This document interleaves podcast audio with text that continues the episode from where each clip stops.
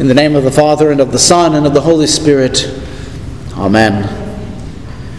It may sound strange to say, it may even hurt our heads if we try to think about it too much, but it's true what Scripture proclaims, what we confess, what we even sing sometimes. God has a mother.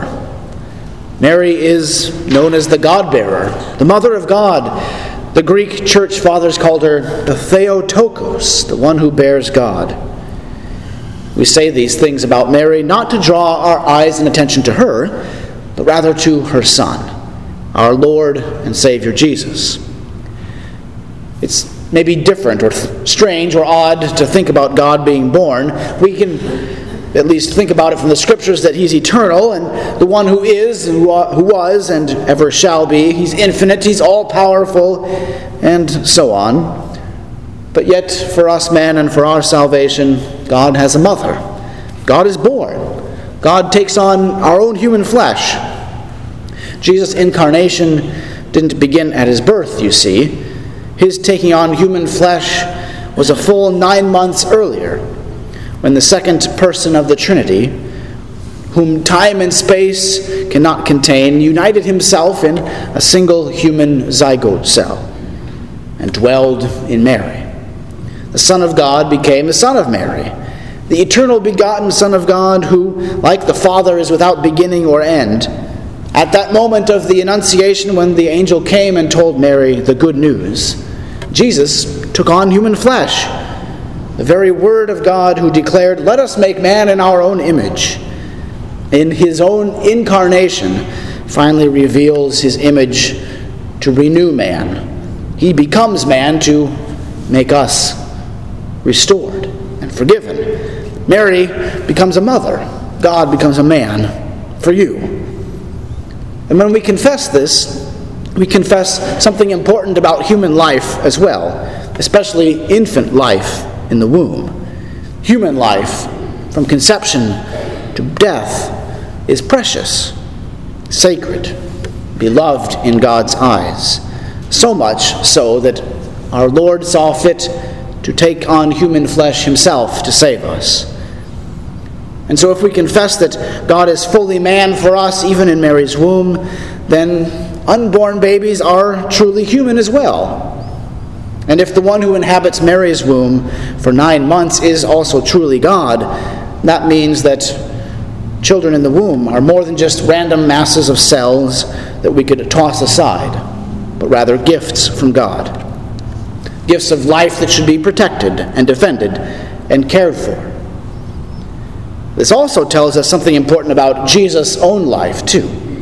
That God became the zygote and a blastocyst and an embryo and a fetus, a baby, toddler, a boy, a teenager, an adolescent, a young man, a full grown man, all for you. So to redeem you at every stage of life.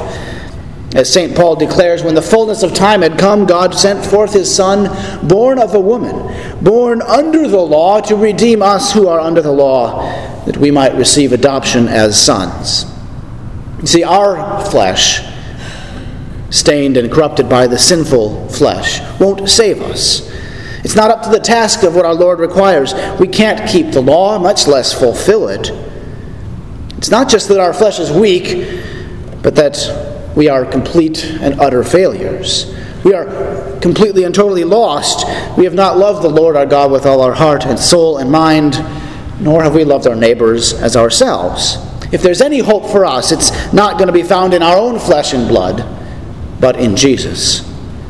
Behold, the man who is the promised seed of the woman, come to crush the serpent's head.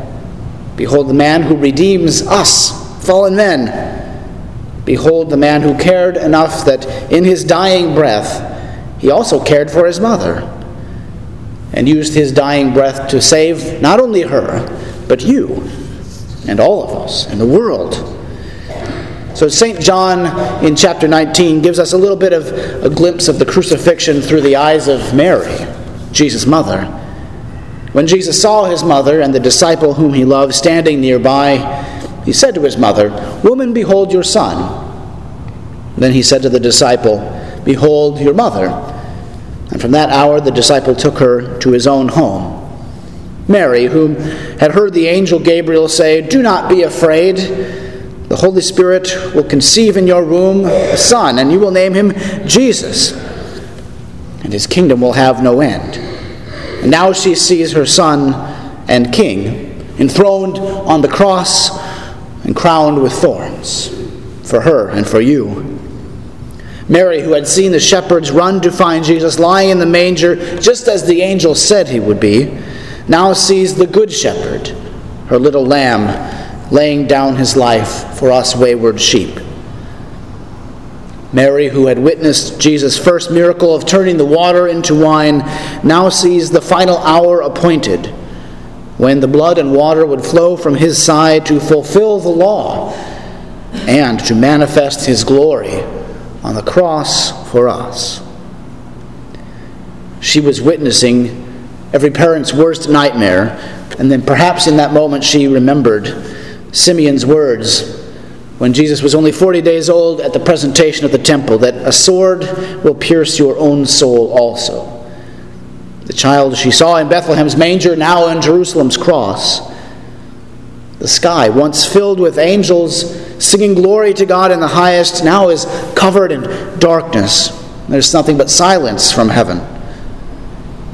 All the things that she pondered in her heart, all that Jesus said, all that he had done, every promise of God led to that cross, that day, on that hill for you. As Mary bore the Savior of the world in her own flesh, so now Jesus bears the sin of the world in his flesh on the cross. As Mary looked after the well being of infant Jesus and growing up Jesus, now the crucified Lord looks after his mother from the cross as well.